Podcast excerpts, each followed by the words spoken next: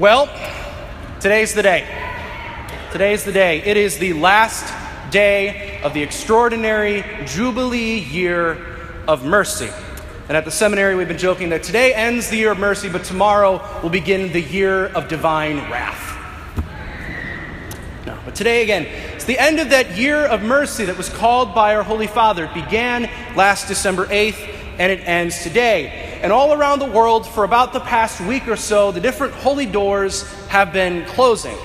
And that culminated just this morning at St. Peter's Basilica when the Holy Father closed the main holy door at St. Peter's to officially end the year of mercy. And I was blessed to be able to walk through that door this past spring when I went to Rome over Easter. It's really a bucket list experience. That door is normally only open once every 25 years, so to have kind of a middle of the road uh, year there was quite nice.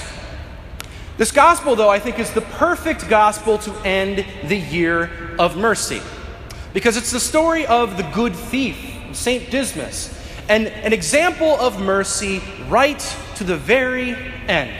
We have a great sinner who saw his need for God's mercy, asked for it, and our Lord gave it to him. Right to the very end.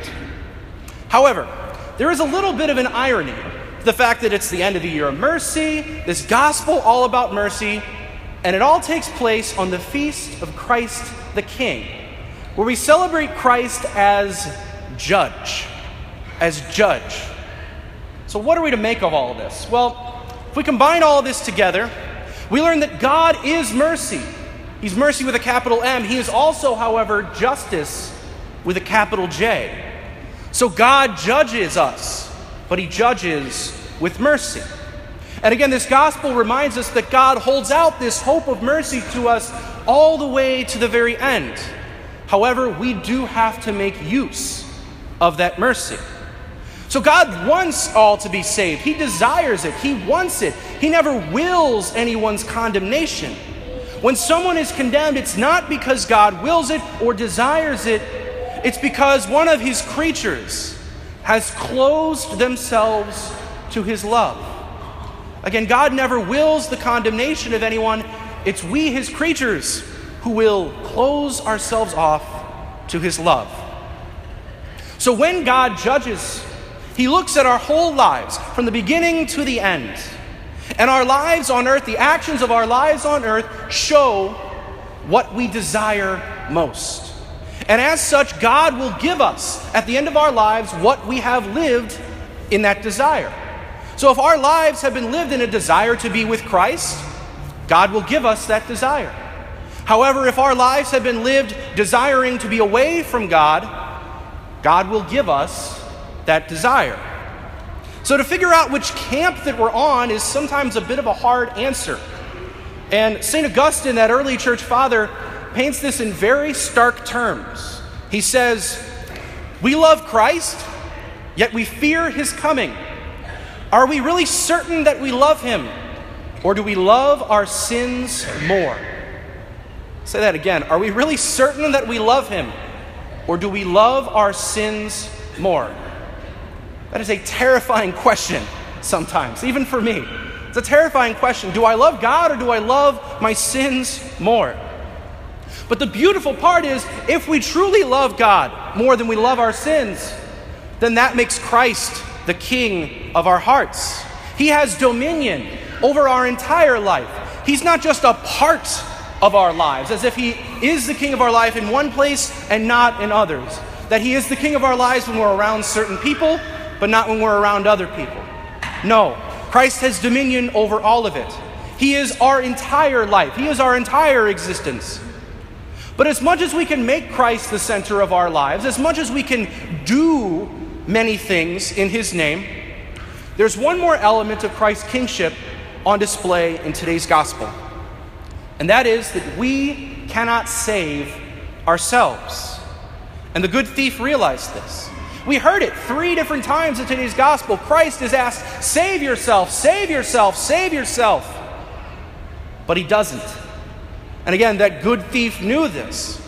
In that one moment at the end of his life, after an entire life of being a criminal, that one moment of desiring God, loving Him, and wanting to do His very last deeds, in the name of Christ, he knows that he must rely on Christ's mercy.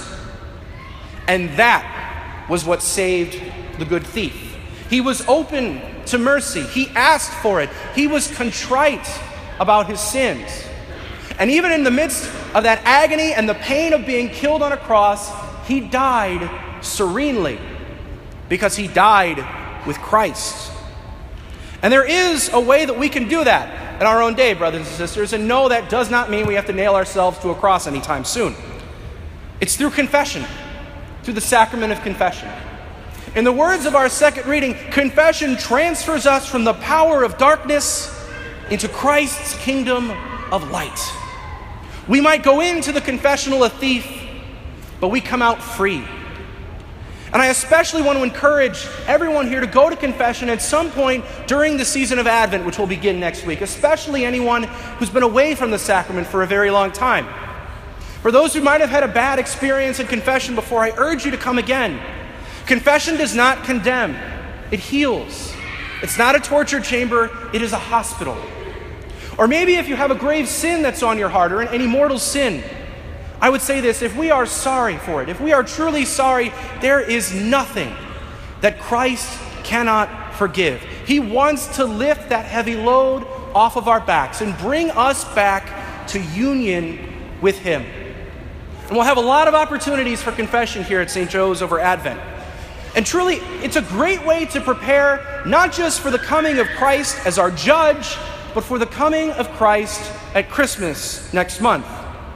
Because in confession, we encounter Christ as judge, but as a judge of mercy. In confession, we show Christ that we love him more than we love our sins. And it is in confession that we acknowledge that we cannot be saved on our own. So show Christ he is king. And let's go to confession. So, brothers and sisters, today let's take the initiative. Because Christ is coming whether we want him to or not. Let's be open to his mercy. And let's let God have complete dominion over our entire life. Because he is our king. And we cannot save ourselves. We can only be saved through him.